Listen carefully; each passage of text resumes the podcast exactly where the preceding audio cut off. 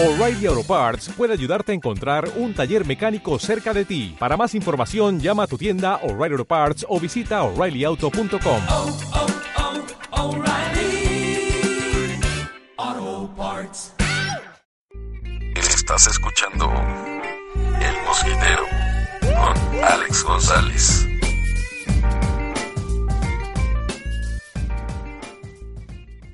Así es, ya estamos aquí en el Mosquitero una vez más. Ya es la tercera semana consecutiva de este podcast. Ya saben que es un noticiero gacetero semanal. Les saluda con mucho gusto Alex el Mosco González. Alex González les saluda en esta nueva semana de noticias y curiosidades que, bueno, ya saben ustedes, los, los tratamos aquí. Esta semana, antes que nada, déjenme platicarles, estoy muy contento ya que esta es la semana de graduación de mi generación en la carrera de contaduría. En esta semana tenemos ya el bailongo, la pachanga, el fiestón, la loquera, como ustedes le quieran llamar, ya la tenemos por fin después de casi cinco años. Ya hubo una, una fiesta eh, previa porque el comité de generación decidió hacer la fiesta de graduación en dos partes. Este sábado primero de febrero fue la primera parte y ahora nos toca a nosotros ir a compartir el siguiente sábado las mesas con los compañeros. Nos toca ir a echar el baile, nos toca ir a gastar el, el tacón, el zapato, hay que sacar el, el, el, el, porte, todo el tacuche y vamos a sacarle brillo ya por fin a esa pista de baile que nos lleva esperando casi 5 años. Así que estoy muy emocionado. Felicidades para todos esos graduados de contaduría en la FES Cuautitlán y a los graduados en general de todas las carreras, de cualquier escuela. Felicidades a todos. Salir de una carrera, de una licenciatura es algo complicado, representa bastantes batallas, representa bastante esfuerzo, bastantes gastos. Para algunos representó tener que dormir en el pasto, para algunos representó comer, vivir, dormir, todo en, en, en un campus universitario. Así que, de verdad, mil felicitaciones a los graduados de todas las carreras, de todas las escuelas, e incluso a los de prepa también.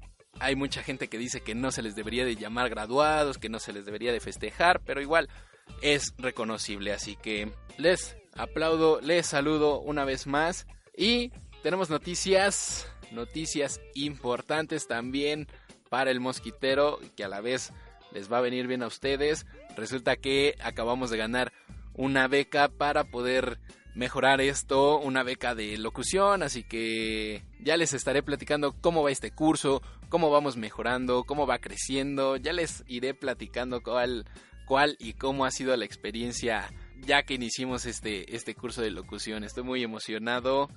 Y ahora sí, después de esta breve plática, después de estos breves informes personales y de expresarles mi felicidad y todas mis felicitaciones, vámonos a lo que nos truje chencha porque esta semana posiblemente tengamos ya el anuncio de la convocatoria de la UAM.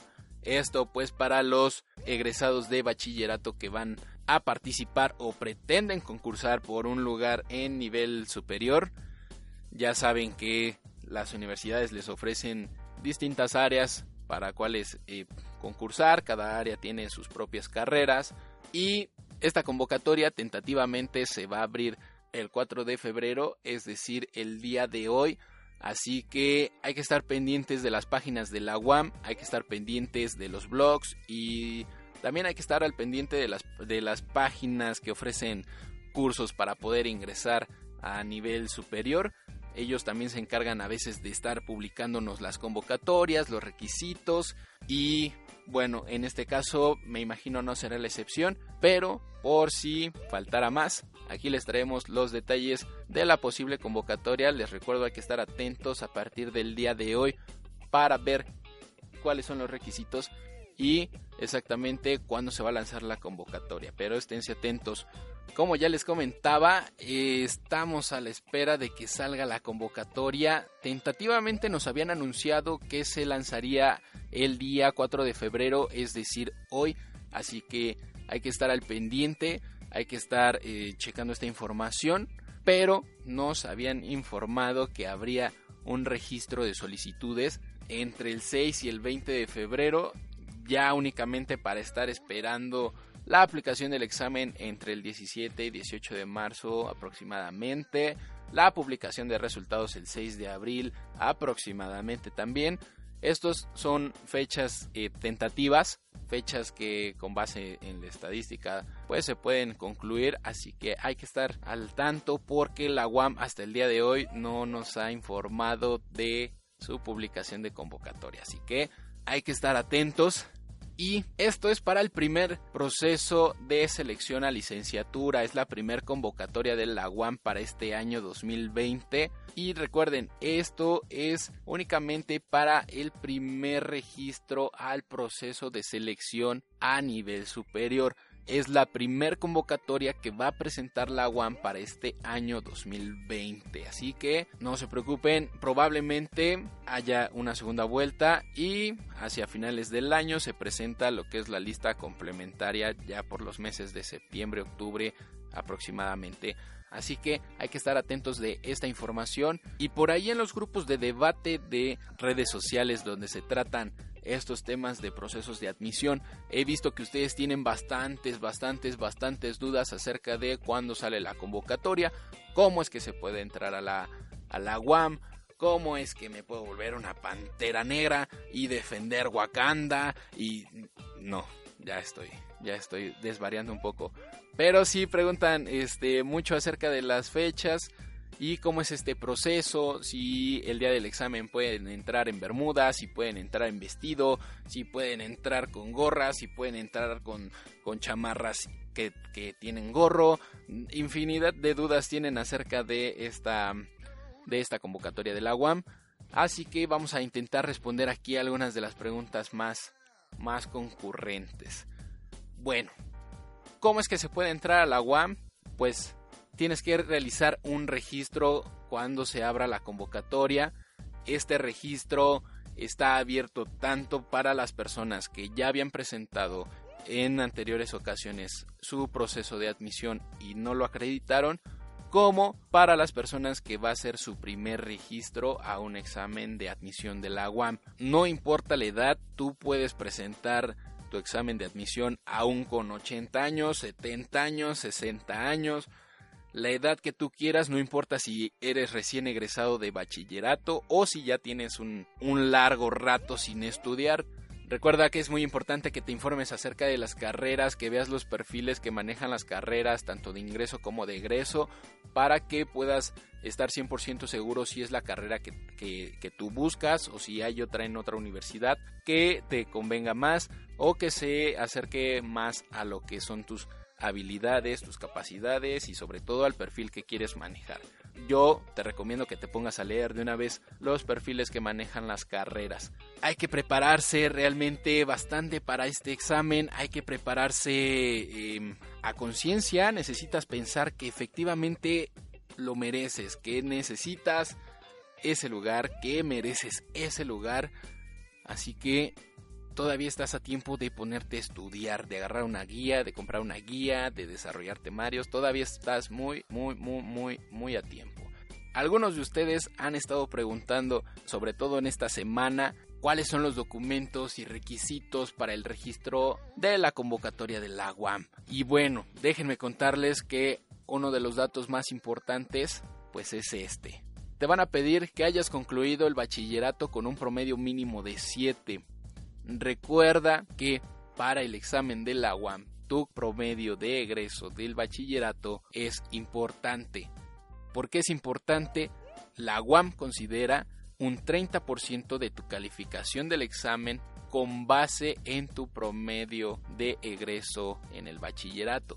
Así que mientras más alto sea tu promedio de egreso, más oportunidad tienes de sumar este 30%. El otro 70% lo constituye obviamente pues el hecho de presentar el examen y sobre eso van a realizar un cierto análisis y te van a promediar para después decirte si estás asignado o no estás asignado, aunque hay que recordar que hacia finales del año se presenta la lista complementaria, así que no te desanimes si apareces como no asignado, porque hacia finales de año puedes tener una oportunidad muy importante de poder pertenecer a esta universidad.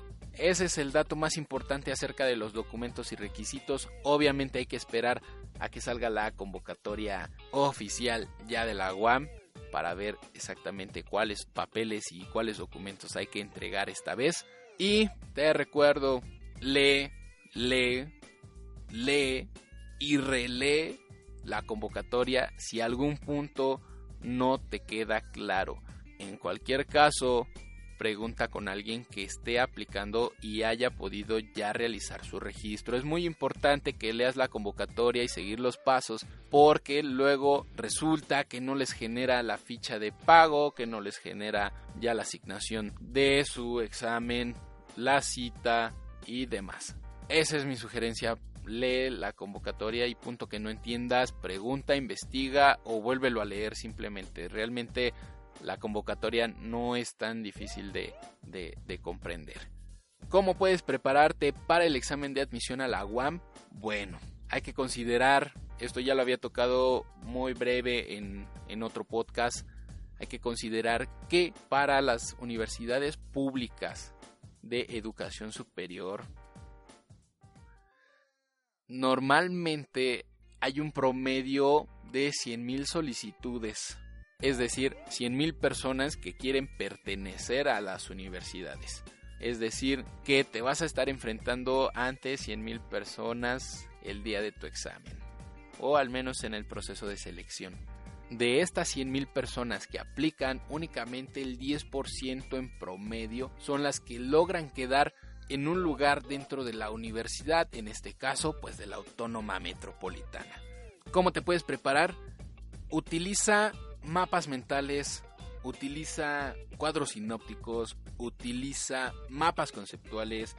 Es más, hay una teoría que maneja el color, justamente la teoría de color, nos puede ayudar a estudiar de qué manera pues puedes, eh, no sé, comprar algunos crayones o quitárselos a tus sobrinos o a tus primos, a tus hijos chiquitos, no sé. Algún niño chiquito que tengas en casa y si no, pues compra unas crayolas, compra unos, unos colores. Y para conceptos, un ejemplo, puedes em, enmarcar el concepto en rojo, puedes eh, enmarcar en verde algún dato importante, alguna nota, no sé, como tú te acomodes. Esas son ciertas estrategias que yo he ocupado para mis exámenes de admisión, me han dado resultado y sobre todo te voy a recomendar una, una en especial que me da el resultado siempre que lo necesito. Si es para un examen de admisión, si es para preparar una exposición, si tengo que dar cuentas en algún lugar y necesito estar preparado, apréndete los temas estudia, desarrollalos y una vez que los domines, intenta hacer que un grupo imaginario de alumnos aprendan lo que tú sabes. Es decir, ponte en el lugar de ese profesor que te cae mal o que les cae mal o que les caía mal en tu salón de clases. Ponte en los zapatos de ese profesor y luego intenta hacer que 50 alumnos imaginariamente inteligentes o no tan inteligentes entiendan tu clase. Proponte que estas personas imaginarias entiendan tu clase. Es uno de los métodos más importantes y más efectivos para estudiar. La verdad a mí me ha dado unos resultados increíbles. A veces terminas hasta riéndote de tus clases improvisadas y descubres habilidades que ni siquiera tú sabías que tenías. Como cual, como la de estar hablando por horas o minutos y sin pena porque te das cuenta de que efectivamente estás dominando el tema, estás comunicando algo que sabes y alguien va a aprender Probablemente encuentres algún reprobado dentro de tu grupo de alumnos imaginarios, pero hasta el reprobado va, va, hasta el reprobado, así te lo digo, hasta el reprobado va a aprender algo. Así que esa es una de las estrategias más importantes. es un dato que me gustaría compartirte. Espero lo pongas en práctica. Y bueno, hay que estar atentos a las páginas oficiales de esta universidad para saber en qué momento nos van a liberar ya la convocatoria. Esperemos que se esté efectuando justamente en este día 4 de febrero la liberación de, la misma, podamos ya saber si podemos o no podemos aplicar. Yo sé que estás muy emocionado, yo sé que estás con la intriga hasta arriba, yo sé que estás ya deseoso de saber si te quedas o no te quedas en una universidad, pero tranquilo, bájale a los nervios, tranquilízate, respira, no pasa nada, total. Si no te quedas, te preparas y te preparas mejor para el siguiente año. No pienses que entrar a una, a una carrera que no te pide tantos aciertos o no te pide tanta, tanta calificación para ingresar es más fácil y después me cambio a la carrera que sí quiero realizando un, un, un desempeño bastante grande, ¿no? bastante bueno y después pido mi cambio y ya me paso y ya. No, no, no, no, no, no. No. ¿Qué va a implicar esto? Mira, te voy a explicar o voy a intentar orientarte un poco. Si tú presentas un examen de admisión a una carrera que tú no quieres, con el afán de una vez que estás adentro de la universidad cambiarte, lo único que vas a hacer es estar preparando un examen de admisión para una carrera que no quieres. Te vas a estresar por una carrera que no quieres. Si logras quedar en el examen de admisión, vas a estar estudiando un semestre o dos semestres en este caso se maneja por, por cuatrimestres, pero vas a estar cierto tiempo realizando tareas, trabajos, investigaciones, te vas a estar cansando en balde. ¿Por qué? Qué mejor que ese año que te van a pedir para después poder moverte a otra, a otra carrera, pues mejor lo utilices para prepararte mejor y el siguiente año, pues ya presentas el examen de admisión a una carrera que sí quieres te puedo apostar que si al primer año no se da, se va a dar al segundo. No hay nada realmente imposible en este, en este examen. Todo igual y se escucha un poco a cliché, pero todo depende de ti, de las ganas que le pongas, el empeño que le pongas a estar estudiando y sobre todo que estés consciente que, que eso es lo que quieres, porque si no lo quieres, la verdad solamente vas a estar en una carrera que no te gusta, gastando dinero, haciendo inversiones de tiempo, de lana, de esfuerzo, de fuerza, te vas a estar desgastando nada más. Así que ese es, ese es mi consejo. Y bueno, esta edición del Mosquitero no va a contar con tantas noticias, o mejor dicho, no va a ser de noticias, porque me interesaba orientarles acerca de este proceso de, de admisión a la Universidad Autónoma Metropolitana, ya que había visto que tenían muchas dudas, pero eso no va a quitar que el día de hoy tengamos un dato interesante. Vamos a ver cuál es el dato interesante de esta semana. Obviamente estamos en el mes del amor.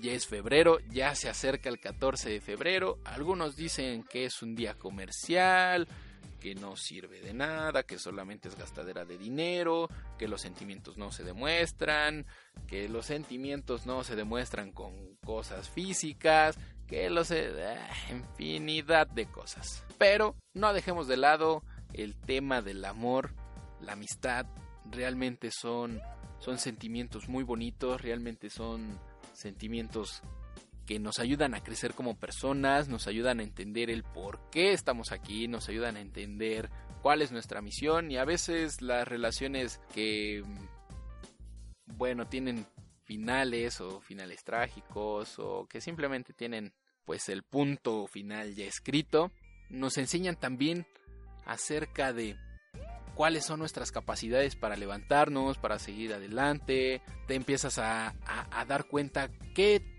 qué tipo de persona eres en realidad, si eres buena, si eres mala, obviamente todos lo somos, pero también tienes la oportunidad de reconocer lo malo que hay en ti y de cambiarlo. Así que, tomando este tema del amor y la amistad como base, y aprovechando que tenemos el mes de febrero ya iniciando, el dato interesante de esta semana va en relación al amor, así que ¿Sabías que el amor se origina en el cerebro? Probablemente sí, probablemente no. Todos todos tienen la creencia de que es en el corazón donde surge el amor. Los expertos señalan que es en una zona del cerebro. Lo más común es relacionar el amor con el corazón, y aunque cuando te rompen el corazón este órgano sí lo resiente, lo cierto es que este sentimiento se origina en el cerebro, específicamente en una zona llamada circuito de recompensa. ¿Dónde se encuentra esto? Bueno, pues debajo de la corteza cerebral. Aquí es donde se producen emociones que te llenan de placer como la felicidad y el amor.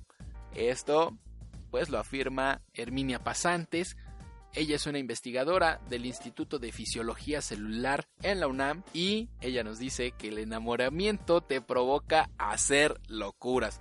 Yo estoy seguro que sí, yo las he hecho y no saben, no saben. A veces buenos resultados me han dado, a veces de plano no, pero yo estoy seguro que sí, que esta, esta condición te lleva a, a hacer locuras. Y bueno, ¿por qué nos lleva a hacer locuras el amor? Pues porque el circuito de recompensa está conectado con el área que permite razonar. Aquí el motivo por el cual tomamos decisiones sin pensar. y vaya que sí, vaya que sí. A veces nos bloqueamos tanto, estamos tan embobados con una sola persona y realmente sí, no razonamos bien. Así que hay que considerarlo. Como dato extra, este circuito de recompensa se activa también con las drogas que producen placer o cualquier sentimiento de euforia. Esto pues involucra neurotransmisores como lo son la dopamina y la serotonina. Estas sustancias pues vaya, cuando se liberan en tu cerebro ya tenemos una mala o buena, depende, depende, depende, noticia. Estás enamorado, así que hay que ponerle ojo a ese detalle y tratar de, de ser lo más razonables con esta situación. La investigadora dijo que el amor es un sentimiento interesante por el placer que provoca, pero tiene su lado oscuro. Al igual que una droga, este es adictivo, el amor es adictivo y vaya que sí, vaya, vaya, vaya que sí. No tengo modo de, eh, de contradecir esta información, realmente no. Pero esos ya son temas para otros podcasts y otros estilos de podcast. Así que no vamos a ponernos tristes en esta ocasión contándoles mi historia. Cuando se llega al lado oscuro del amor surgen celos y miedo por perder al ser amado. Entonces las sustancias positivas comienzan a producirse en menor medida. ¡Wow! Estoy ahora sí impactado con el dato interesante de esta semana. Me siento hasta identificado, me siento... Hasta parece que yo... Hasta... hasta parece que yo escribí esta nota. Ay, no puede ser. Pero en fin, no tenemos noticias esta semana. Únicamente quería aclarar un poco acerca de la convocatoria de la UAM y algunas de las dudas que ustedes tenían. Aquí está el dato interesante de la semana. Yo tengo muchas cosas que hacer y preparar esta semana. La siguiente les voy a estar contando cómo nos fue con la fiesta, qué tal estuvo la pachanga, qué tal estuvo el bailongo si nos pusimos o no nos pusimos hasta el queque, ya ustedes estarán conociendo todos los detalles. Por ahora, recuerda que si tienes algún comentario, alguna sugerencia, me puedes seguir en mis redes sociales, principalmente en la cuenta de Instagram. Ahí me puedes mandar algún mensajito privado con alguna duda que tengas acerca del proceso de, selección o algo así. Mi cuenta es arroba no mosco, así como se escucha, arroba no mosco todo junto y nos escuchamos la siguiente semana. Yo realmente espero que los que ya iniciaron en esta semana el semestre, como lo son las universidades de la UNAM, pues la estén arrancando bien. Yo espero que los que estén en procesos de, de selección para nivel superior ya se estén preparando. De verdad, estudien, prepárense, pónganse al tanto con los temas y yo espero que no reprueben que se mantengan constantes, que no deserten, que no reprueben, que no se desanimen y sobre todo, y de verdad, de verdad, de verdad, de verdad, espero que no los dictaminen. Nos escuchamos el siguiente martes, ya saben, a partir de las 12 del día aquí en YouTube o en Spotify. Nos escuchamos la siguiente semana quizá ahora sí con más noticias gaceteras, con más datos interesantes. Yo soy Alex González, me despido de ustedes, pero regreso el próximo martes con más información. Vámonos porque aquí espantan. Así que, chao, chao, chao. Ahí los dejo. Bye. Acabas de escuchar El Mosquitero con Alex González.